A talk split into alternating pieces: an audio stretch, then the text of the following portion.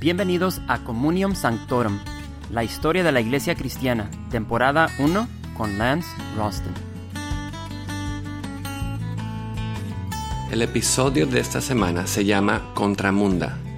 En nuestro último episodio observamos cómo el emperador Constantino esperaba que el cristianismo sería una influencia unificadora en el lejano y agitado imperio romano. Pero tan pronto como él y su coemperador Licinio aprobaron el edicto de Milán, la concesión de tolerancia religiosa para todos los sujetos del imperio, los debates teológicos y doctrinales que habían estado creciendo durante años comenzaron a salir a la superficie. Cuando la iglesia estaba siendo aplastada por la persecución antes de Constantino, los cristianos tenían una amenaza inminente por la cual preocuparse. Pero ahora que la persecución se había levantado, cuestiones secundarias se movieron al frente. Como vimos en la conclusión de nuestro último episodio, los donatistas en el norte de África pidieron al emperador que fuera el mediador en su controversia con los no donatistas. En el concilio de Arles, los donatistas perdieron el debate sobre si los líderes de la Iglesia que habían lapsado o negado la fe podrían ser reinstalados. Cuando se negaron a obedecer al concilio, Constantino envió tropas a Cartago, la iglesia principal en el norte de África, para imponer su voluntad. Por primera vez el poder del Estado fue utilizado para forzar la política de la Iglesia sobre los demás cristianos. Un interesante dato del concilio de Arles fue la presencia de tres obispos de Gran Bretaña. Esto nos da una idea de hasta qué punto el Evangelio había penetrado al comienzo del cuarto siglo. Pero la polémica donatista no fue la única o el debate mayor que afectaría a la Iglesia en este momento. El mayor desafío doctrinal que afrontó a la Iglesia fue cómo entender la persona de Jesucristo. Un pastor de una iglesia cerca de Alejandría, Egipto, llamado Ario, se convirtió en el campeón de una posición que dijo que Jesús era humano, pero no Dios. Al embarcarnos en este capítulo de la historia de la Iglesia, permítame comenzar diciendo que fue en estos primeros años cuando los líderes de la Iglesia contendían sobre la identidad de Cristo y de su relación con el hombre y Dios, que se asentaron las bases teológicas de lo que tenemos hoy como ortodoxia. Se necesitaron muchos años y varios consejos antes de que los padres de la Iglesia hubieran terminado el trabajo de capturar la esencia de lo que ahora llamamos doctrina ortodoxa con las palabras correctas para expresarlo. El camino a seguir no fue fácil. El camino estuvo plagado de gran tribulación, angustia y a veces el derramamiento de sangre. Comenzó con un debate sobre la naturaleza de Cristo. ¿Era Dios o hombre o ambos? Si era ambos, ¿cómo podemos entenderlo? ¿Tenía dos naturalezas o una naturaleza híbrida que combinaba las dos? Y si Jesús era Dios, entonces ¿cómo podemos describir a Dios como uno, sin embargo ser Padre e Hijo? Y no te olvides del Espíritu Santo. ¿Cómo vamos a describir todo esto sin decir algo sobre Dios que es falso? Les advierto que al llevar todo esto al quinto y sexto siglo, especialmente en los debates sobre cómo entender la naturaleza de Cristo, vamos a ver algunos de los líderes de la Iglesia actuando de una manera decididamente no cristiana. Uno de los concilios de la Iglesia, llamados a resolver esta cuestión, terminó en un sangriento motín. Estén listos porque tenemos algunas cosas divertidas e interesantes por delante. Por ahora, dense cuenta de que lo que estamos viendo en esta era, al examinar la historia de la Iglesia, es muy importante y servirá como marco para el curso de la vida de la Iglesia en los próximos 300 años. Ahora, ¿cómo explico el debate que surgió en el desafío que Ario presentó? Bueno, debido a sus antecedentes paganos, muchas personas no creían que Dios experimentaba emociones como los seres humanos las experimentan. Sin embargo, es claro de en los Evangelios que Jesús sí experimentó tales emociones. Por lo tanto, parecía lógico determinar que Jesús no pudo haber sido divino, porque si lo fuera, entonces Dios también experimentaba las emociones humanas. La solución de Ario fue que Jesús fue la primera y más grande creación de Dios. Negando que Jesús fue eterno, él dijo, una vez el Hijo no existió. Ario querría conseguir que sus ideas se grabaran en la mente del público rápidamente. Por eso puso su doctrina en cortas melodías pegajosas y pronto muchos más estaban cantando sus canciones. La posición de Ario fue muy popular entre la gente común que encontraba las doctrinas cristianas de la encarnación y la Trinidad difíciles de entender. ¿Cómo pudo haber un Dios que eternamente se manifestará como tres personas? La descripción de Jesús de Ario era como una especie de héroe divino bajo el manto de un Dios, y eso encajó más fácilmente con su trasfondo pagano, por lo cual adoptaron su teología. Si bien la doctrina de Ario se propagó rápidamente entre sus vecinos paganos, aquellos con una conciencia más cercana de la Biblia se opusieron a sus opiniones aberrantes. Ellos compusieron su propio coro, que hoy es conocido como el Gloria Patri. Gloria al Padre y al Hijo y al Espíritu Santo, como era en el principio, ahora y siempre será, mundo sin fin. Alejandro, el obispo de Alejandría y el supervisor espiritual de Ario, lideró la oposición a Ario y convocó un grupo de líderes de la iglesia en el año 320. Ellos examinaron la teología de Ario y fue declarada herética. Cuando Ario se negó a retractarse, lo excomulgaron. Ario se dirigió entonces a la capital oriental del imperio en Nicomedia y pidió apoyo de su amigo, el obispo de la iglesia ahí, un señor llamado Eusebio, pero no el historiador de la iglesia Eusebio que vivía en el mismo tiempo. Las dos iglesias más influyentes del Oriente estaban en oposición entre ellas. Nicomedia, la base política del imperio, y Alejandría, el centro intelectual. Porque Ario tenía el respaldo de Eusebio, se sintió alentado para volver a Alejandría. Cuando lo hizo hubo disturbios en las calles. Pero entonces, si usted sabe algo acerca de la ciudad antigua de Alejandría, las revueltas y disturbios eran sus pasatiempos favoritos. Ellos causaban disturbios de la misma manera que nosotros vamos a un juego de fútbol. Era un deporte público. Al crecer y propagarse la controversia ariana, el emperador Constantino se dio cuenta que si él no tomaba acción, la Iglesia en lugar de proporcionar esa unidad muy necesaria en el imperio, se convertiría en una de las principales fuentes de disturbios y desorden. En el año 325 hizo un llamado a los líderes de la Iglesia de todo el imperio para asistir a un consejo especial en la ciudad de Nicea, en lo que ahora es Turquía moderna con todos los gastos pagados por él. Unos 300 obispos lograron llegar, lo suficiente para que en el concilio de Nicea hubiera una notable representación de toda la iglesia. Muchos de los que asistieron todavía tenían las cicatrices y marcas de la persecución de Diocleciano. Cuando se reunieron encontraron un trono, un trono para el emperador en medio de la sala se sentó ricamente vestido de ropas enjolladas, correspondiendo más a un monarca oriental que a un emperador de Roma.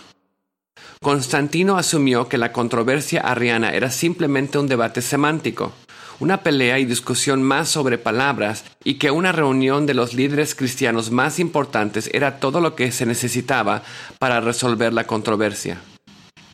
Sí, vamos a conseguir que todos juntos en un solo lugar hablen de hombre a hombre, cara a cara. No cabe duda de que vamos a llegar a un compromiso, ¿verdad?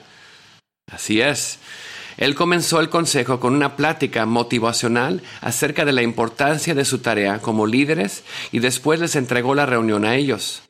La profundidad de su inocencia fue rápidamente revelada. Los relatos de lo que pasó en el consejo revela que la cuestión doctrinal planteada por Ario fue resuelta rápidamente. Pero fue como Ario fue manejado por el obispo Alejandro que se convirtió en el principal punto de debate. El arrianismo fue declarado herético. El Consejo confirmó la divinidad y humanidad de Jesús como el Hijo de Dios. Constantino le pidió a su amigo, el obispo Eusebio de Cesarea, el famoso historiador, que presentara su credo su declaración de fe como algo que todo el Consejo podría aprobar como su declaración unida. Pero el Consejo no encontró a Eusebio lo suficientemente claro en su creencia en la deidad de Jesús y presentó en su lugar un credo ofrecido por el obispo de la ciudad española de Córdoba, un hombre llamado Josius, otro favorito del emperador. Aún así, el Consejo no llegaba a un acuerdo, y Constantino, con todo su trabajo del imperio, se impacientó y presionó a los obispos a reconocer lo que hoy conocemos como el credo de Nicea, el estándar aceptado de la Iglesia romana y oriental. Cito el credo de Nicea. Creo en un solo Dios, Padre Todopoderoso, Creador del cielo y de la tierra y de todo lo visible y lo invisible Creo en un solo Señor, Jesucristo, Hijo único de Dios, nacido del Padre, antes de todos los siglos, Dios de Dios, luz de luz. Ahora, aquí vienen las líneas que el Consejo escribió específicamente para tratar con el error arriano. Dios verdadero de Dios verdadero, engendrado, no creado, de la misma naturaleza del Padre. Ahora recordemos esta frase, será más importante más adelante. Continúa, por quien todo fue hecho, que por nosotros los hombres, y por nuestra salvación bajo el cielo, y por obra del Espíritu Santo se encarnó de María la Virgen y se hizo hombre, y por nuestra causa fue crucificado en los tiempos de Poncio Pilato. Padeció y fue sepultado, resucitó al tercer día, según las Escrituras, y subió al cielo y está sentado a la derecha del Padre.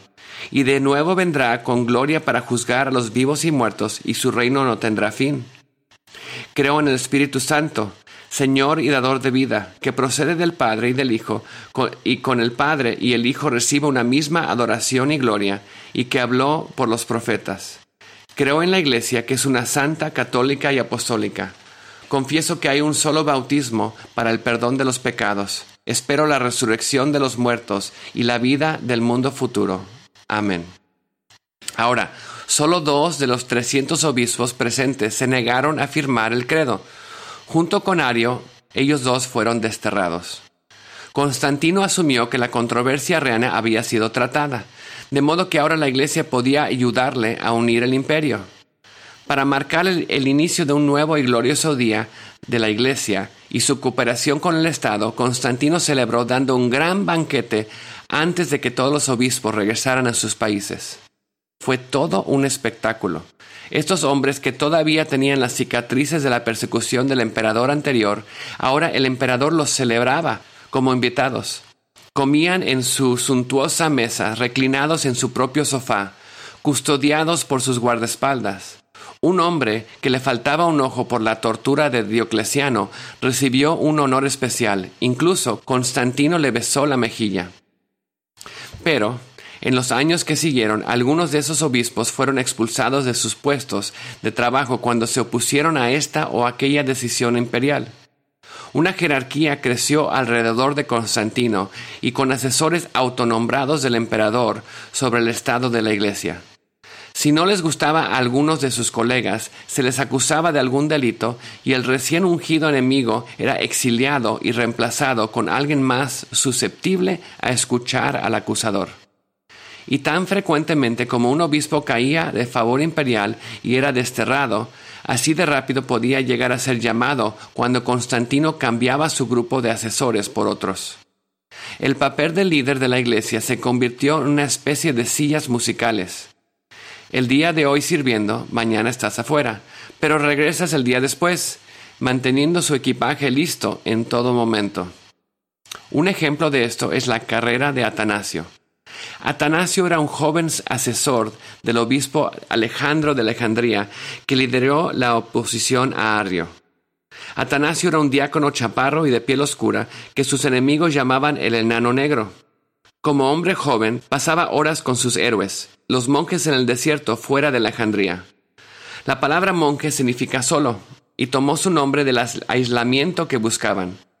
Atanasio se tomó sobre sí mismo la tarea de asegurarse que tuvieran comida y otras necesidades para que se dedicaran a Dios literalmente huyendo del mundo.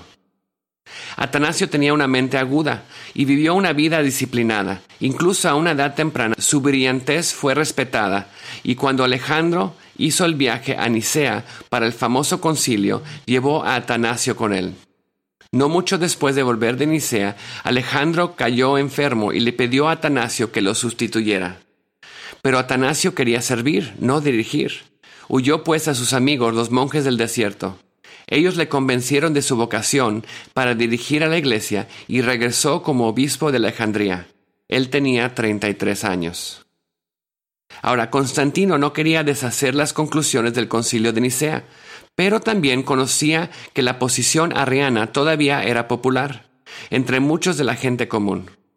Él pensó que sería mejor a que Arrio se le permitiera regresar a Alejandría como miembro de la iglesia.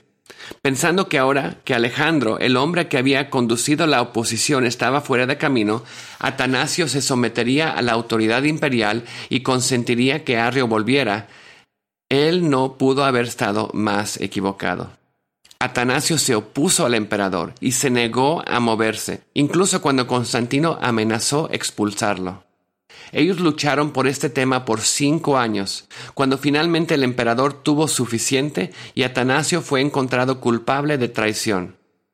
En los cuarenta años que Atanasio fue obispo, fue desterrado y restaurado cinco veces, dependiendo de los vientos de la fortuna y cómo estaba en favor del palacio imperial.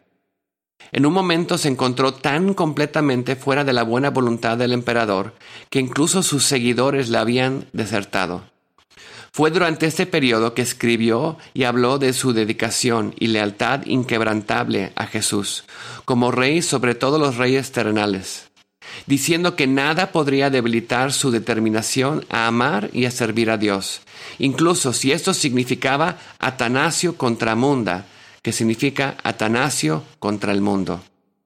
Recuerden que hace un solo momento, al leer el credo de Nicea, les pedí que recordaran la frase que Jesús era de una naturaleza o sustancia con el Padre. No mucho después del concilio de Nicea, un grupo de líderes de la Iglesia decidió suavizar la posición de Nicea y moverlo un poco hacia la opinión arriana. Ellos decían que Jesús no era la misma sustancia que el Padre, sino que era una sustancia similar. En el griego es la diferencia de una letra entre homo uisis, misma sustancia, y la nueva terminología que ellos propagaban, homoi uisis, sustancia similar.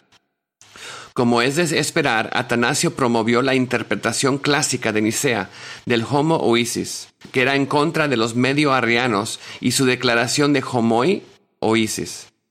Ahora, esto puede parecer una diferencia insignificante para muchos de nosotros, pero resultó ser de enorme importancia. Si se abre la puerta, incluso dando un pequeño paso para comenzar a pensar de Jesús como algo diferente en esencia desde el Padre, no sería mucho antes que su deidad sería descartada por completo. Entonces no estaríamos siguiendo al Jesús de la Biblia, el verdadero Jesús de la historia.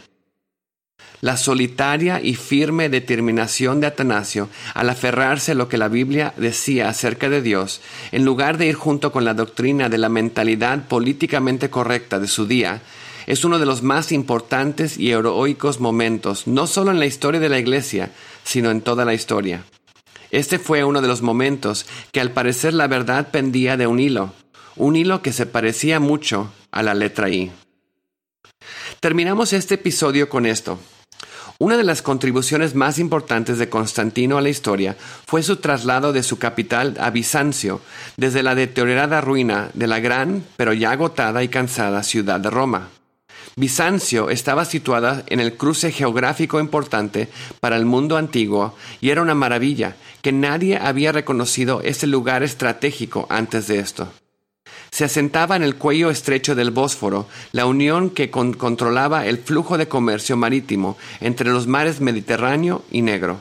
Estaba ubicada no lejos de la capital oriental de Diocleciano, en Nicomedia, que significaba una fácil reubicación de la capital. Constantino decidió convertir la pequeña aldea a su brillante nuevo centro de la civilización y pudo darle un buen comienzo al proyecto antes de su muerte en el año 337 después de Cristo. Al ser la capital oriental, también se convirtió en un importante centro y sede de la Iglesia, que podría competir con Roma por los derechos de jactarse sobre qué iglesia gobernaba al mundo cristiano. En la muerte de Constantino fue como si un mensaje fue enviado a las fronteras, que ya era hora de que los enemigos de Roma empezaran a empujar sus fronteras hacia atrás.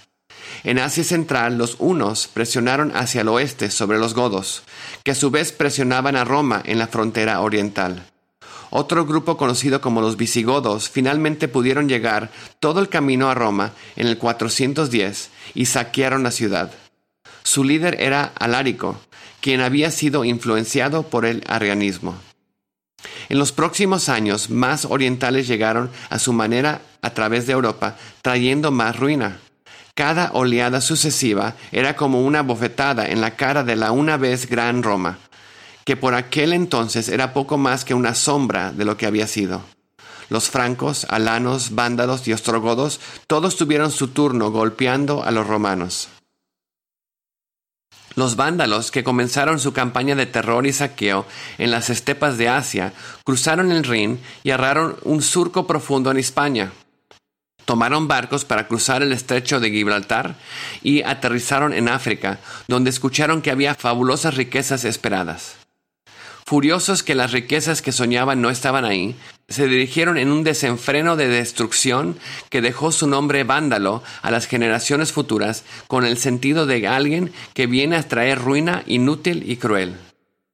Una de las ciudades que destruyeron en África fue la de Hipona, donde un obispo llamado San Agustín servía como pastor. Agustín se convirtió en uno de los teólogos más importantes de la historia de la Iglesia. Murió durante la batalla con los vándalos. Cuando finalmente conquistaron y destruyeron la ciudad, los vándalos tan respetaron a Agustín que con mucha dificultad preservaron su iglesia y la amplia biblioteca que él había acumulado. Agustín de Hipona fue una influencia monumental en la historia de la iglesia y que volveremos a ver en un futuro episodio. Gracias por acompañarnos en Communium Sanctorum. Realmente apreciamos su sintonía y suscripción. Te invitamos a dejar un comentario en nuestra página de Facebook y de iTunes y por supuesto a darle un me gusta y compartirla. Para Facebook e iTunes busque Historia de la Iglesia Cristiana. Nuevamente, mil gracias y hasta pronto.